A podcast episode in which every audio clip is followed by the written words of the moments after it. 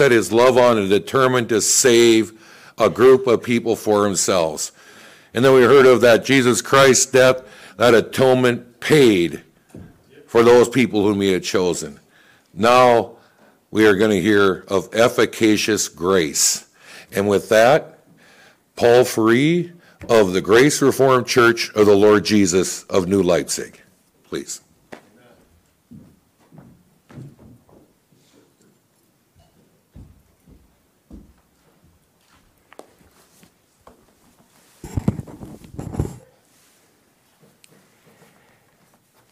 I honestly have been looking forward to this ever since I got wind that this might be, and uh, been excited about it. Been looking forward to seeing your faces because I feel like I'm starting to get to know some of you a little better, and uh, and I especially know that you wouldn't be taking a beautiful fall day like this to come and soak your minds in the Word of God unless you felt this was a priority and understanding these things are going to benefit your soul for the rest of your life. So it's, uh, it's great to be together. My wife and my mom are with me too, so we are so glad uh, to be here with you. As Howard announced, I've been assigned, uh, I'm still the, one of those people that thinks in terms of tulip, so you have got to make every point start with the letter in tulip, and the, the fourth letter is irresistible grace, but it is also referred to as efficacious grace. And either way is fine. And like all the doctrines that we're studying here today together, they all come right out of Scripture. And, and, I, and uh, I really felt compelled to make that as one of my opening comments when this week or or maybe two weeks ago, I was looking at YouTube videos, and I don't know if you've noticed there's gotten to be quite a, quite a battle between Calvinism and Arminianism on YouTube videos. But anyway, uh, one of them said, destroying Calvinism in three minutes. And I just got to thinking about that. If you put together just the clear, plain scriptures that are quoted today by the five messages, it would take you a couple of hours to read them. And they're all clear and, and, and so plain in Scripture. So that's, that's the most comforting thing of all.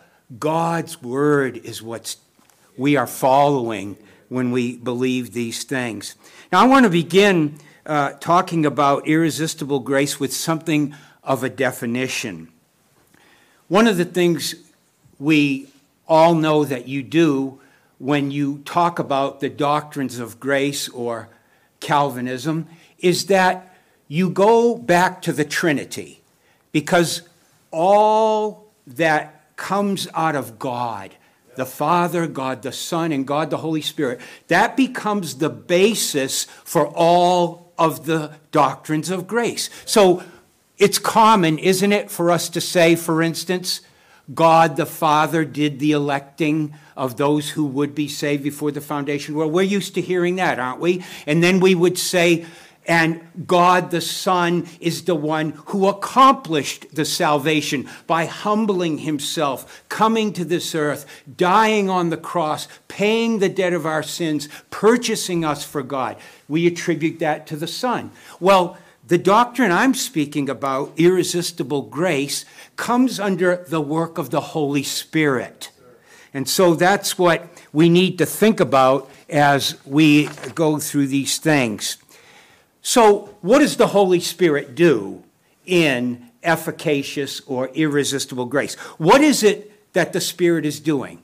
Basically, it's this the Spirit is so working in an individual that by the time he gets through with him or her, they are so convinced of their neediness, so convinced that they need Jesus and none but Jesus could help them, that they end up coming and believing on the Lord Jesus Christ. They couldn't do otherwise because they need him so much.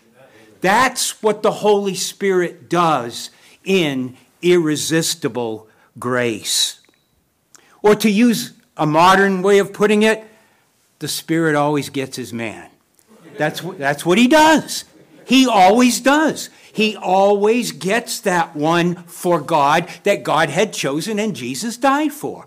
He brings that person to see their desperate need and to embrace Christ.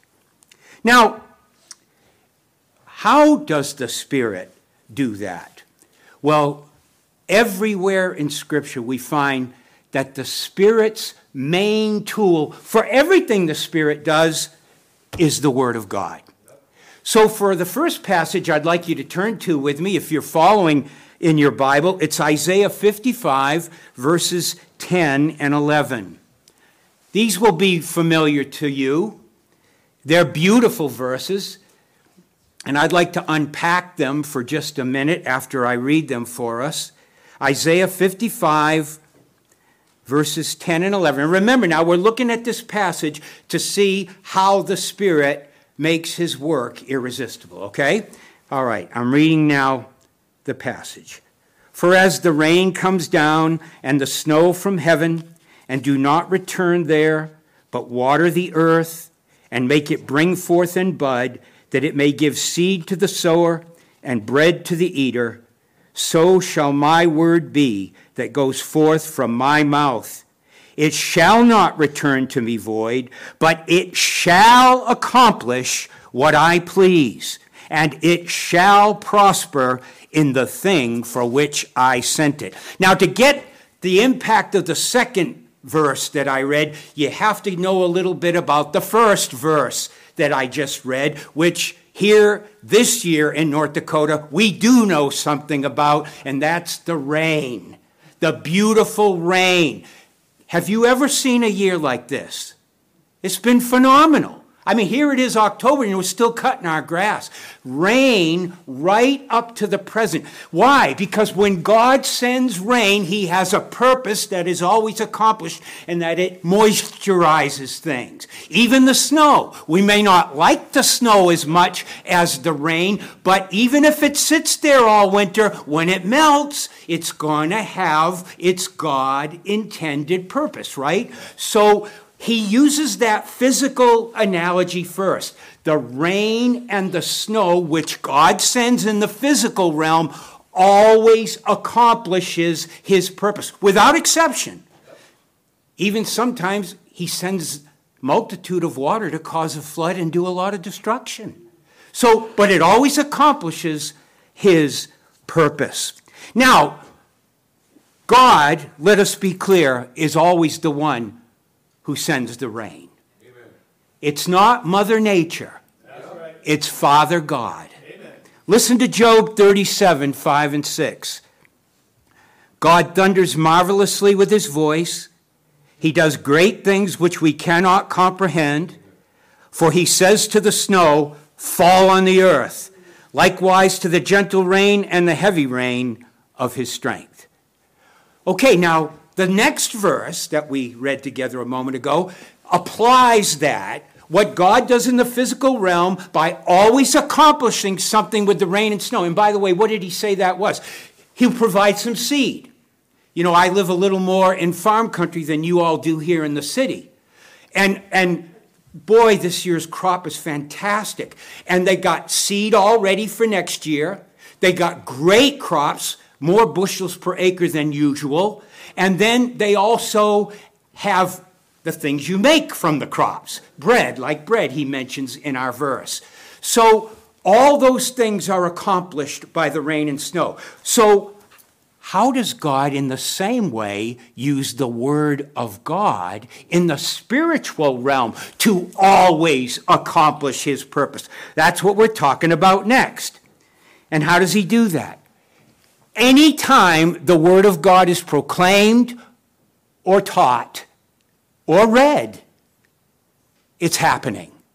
It's happening. It's happening right here, right now, because we're talking about the Word of God. What I'm saying is, the Word of God, according to what we just read, is never wasted. It's always doing something.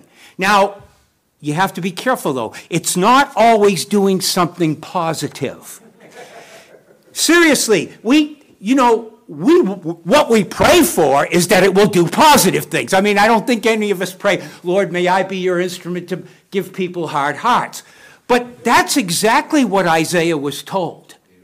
When Isaiah entered on his ministry, this is right after his vision of the holiness of God. I want to read to you what Isaiah was told by God would be the main result of his ministry. It's Isaiah 6, 9, and 10. Go and tell this people, keep on hearing, but do not understand. Keep on seeing, but do not perceive.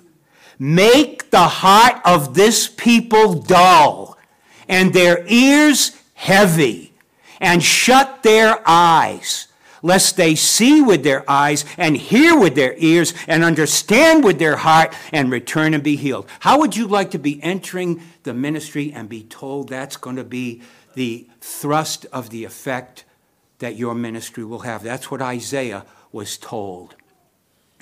That his ministry would not be very effective. Now, he was very faithful. He preached whatever God told him to preach. But because God is the one, as we're seeing in Isaiah passage, that has to make the word accomplish his purpose for it, sometimes his purpose is to harden rather than to soften. You know, the cliche you've probably heard the same sun that softens the butter hardens the clay. And that is what happens. Isn't that the reason then that we've all been talking about here today? Isn't that the reason then ultimately why some believe the gospel and some do not? If, if God is always, without exception, using the Word of God, the Holy Spirit is using the Word of God to always accomplish His intended purpose, don't we have to, in the end, say that which differentiates between those who do come and those who do not come has to be God's intended purpose? Now be careful, though. Don't make this mistake that you have been praying for somebody and you have been witnessing to somebody and you've told them the gospel two or three times and they look at you with a blank stare or they say, Don't give me that stuff anymore. It doesn't mean that they still couldn't become the object later on of the Holy Spirit opening their heart and doing an efficacious work in them. But at least for the present, it makes us sad when that's how we see people respond. I heard a very good example of this that I said I just had to include today because I think you'd enjoy hearing it. And that I heard this preacher give this illustration. You've, many of you probably are familiar with William Wilberforce.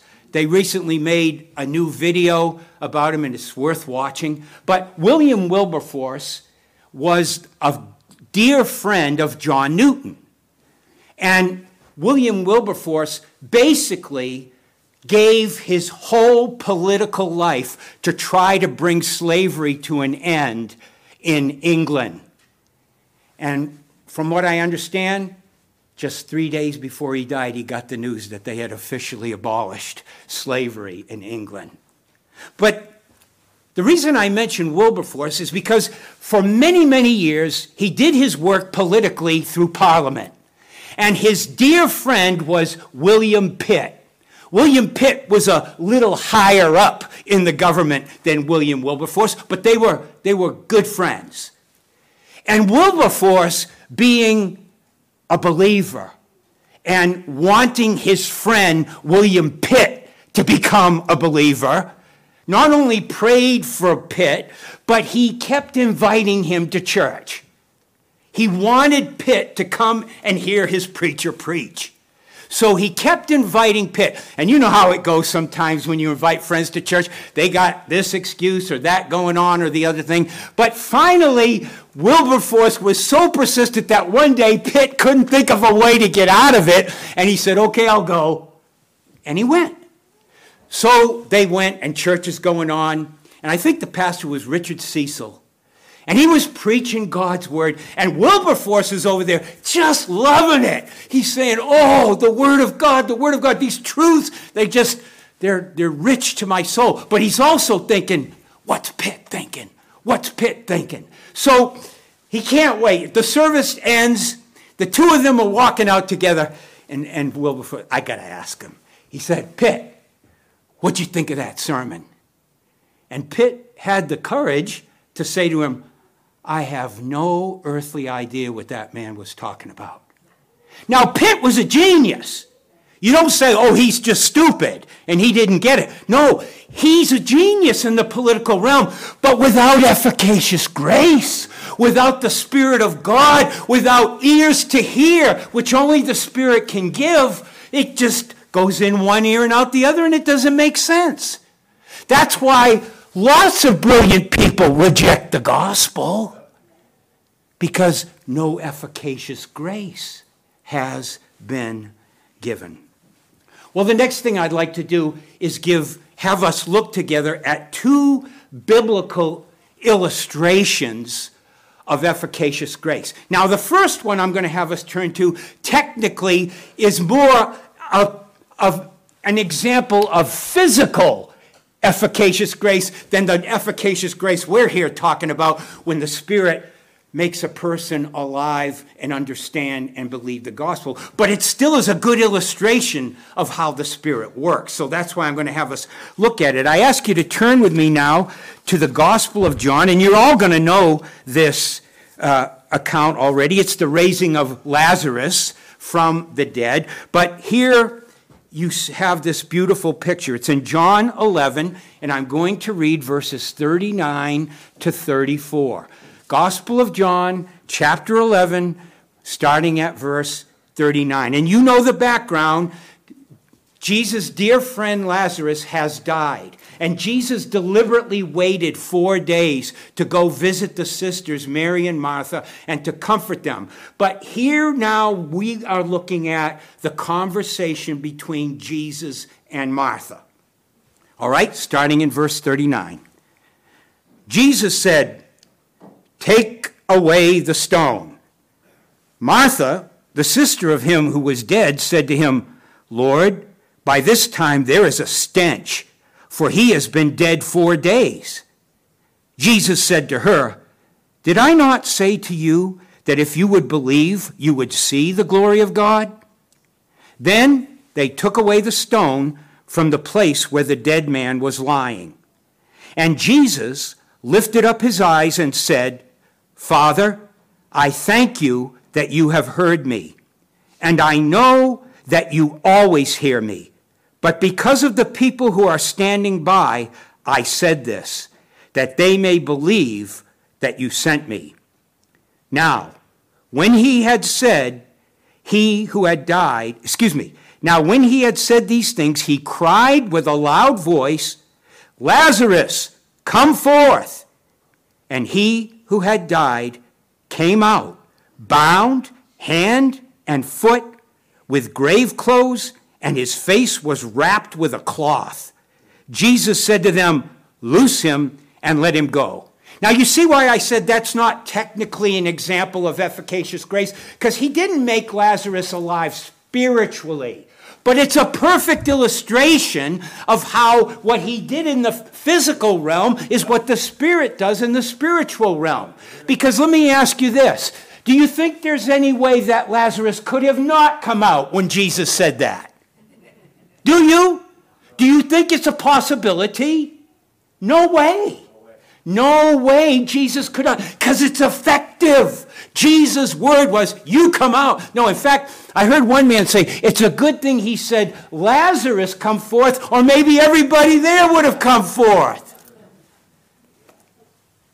But Jesus gave us an example in the physical realm of what efficacious grace looks like. Now let's go to one together, which actually is an example of efficacious grace in the Bible. And here I ask you to turn with me in your Bibles to Acts chapter 16. And you will be familiar with this also. This is when Paul was visiting the city of Philippi. And you know Paul, soon as he gets somewhere, he's looking, how can I reach people with the gospel, right? That's how he thinks. That's what he does. So, what does he do when he gets to Philippi? He says, Oh, he hears of a prayer meeting that a few women are having outside the outskirts of the city. Well, I'm going to read to you now what happened on that day. It's just two verses Acts 16, verses 13 and 14. And on the Sabbath day, we went out of the city to the riverside, where prayer was customarily made, and we sat down and spoke to the women who met there. Now, a certain woman named Lydia heard us. She was a seller of purple from the city of Thyatira who worshiped God. Now, listen, look at this. The Lord opened her heart to heed the things spoken by Paul. Now, here's what's interesting it doesn't say that about any of the other women that were there, does it? But Lydia, the Lord opened her heart, or to use the words we're using, the Lord, by his Spirit, gave efficacious grace to Lydia so that she saw what was at stake. She saw she needed Jesus, and she was compelled to come and trust in Christ. That's efficacious grace. Lydia is an example of one having undergone efficacious grace. Now, here, we need to bring in something that, I, that Pastor Bruce mentioned in his message when he said something else you've got to tie into irresistible grace or efficacious grace. You've got to tie in the effectual call.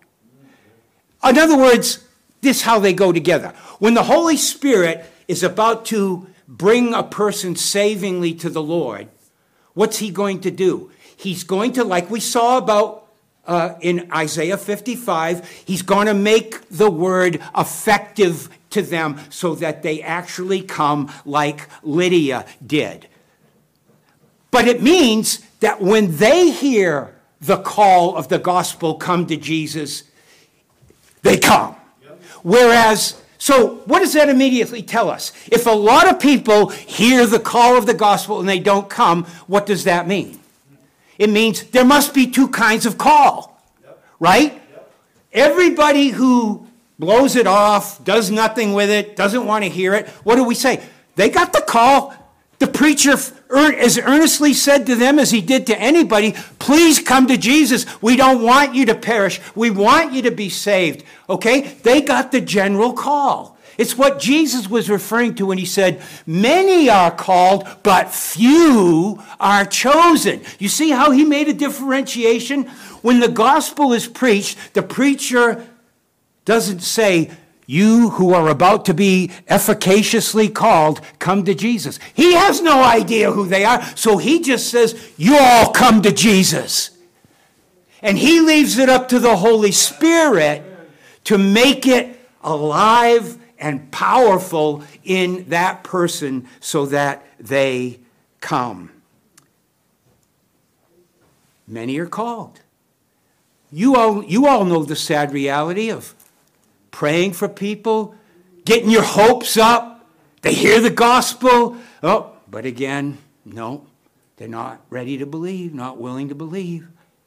They got the general call, but they didn't get the effectual call, which always brings the person to the Lord. In other words, let me say it again, brethren, because it's so important that you understand this. What does happen to the person who receives the effectual call, like Lydia? You got to understand this. It's not that you come to see simply yeah, I admit I'm a sinner finally, and I see it's a good idea to get my hell insurance, uh, fire insurance, and, and I better trust Jesus. No, no, no. It's a compulsion. That's what, why it's effective. See, we got today people coming under some sort of conviction of something without it being, you know, I deserve to go to hell, and I see I will go to hell unless I have Jesus.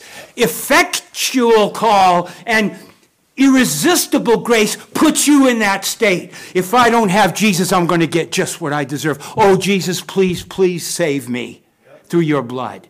That's when you know you've had the effectual call. I've got to have Jesus. I think Jesus was referring to this very thing when he said, My sheep hear my voice and they follow me. Why do a lot of people claim, I've heard Jesus' voice, and they don't follow him? You see, they hear his voice and they do follow. Why? Because they're efficaciously drawn to him by grace, and that grace doesn't quit in their soul. Doesn't mean they do it perfectly, doesn't mean they do it all the time, but it does mean they are driven by the grace of God within. Well, so you see, sometimes the general call is turned into the effectual call at the time when the word is proclaimed, right? That's Lydia. She seems to be the only one that day for whom the general call was turned into the effectual call. Now, I want to close. And I want to ask each one of you have you experienced the effectual call? See, brethren, this is, you, you can see now how big a deal this is. From the messages you've heard today and are about to hear, this, it, this is way too big a deal. It's, you've got to, you, only you know this for yourself. But has the grace of God ever become irresistible to you? Where you knew this is the only thing that matters, and if I don't get this, I'm going to perish forever. Has really, you got to come to that point, to that place where you know you have to have Jesus.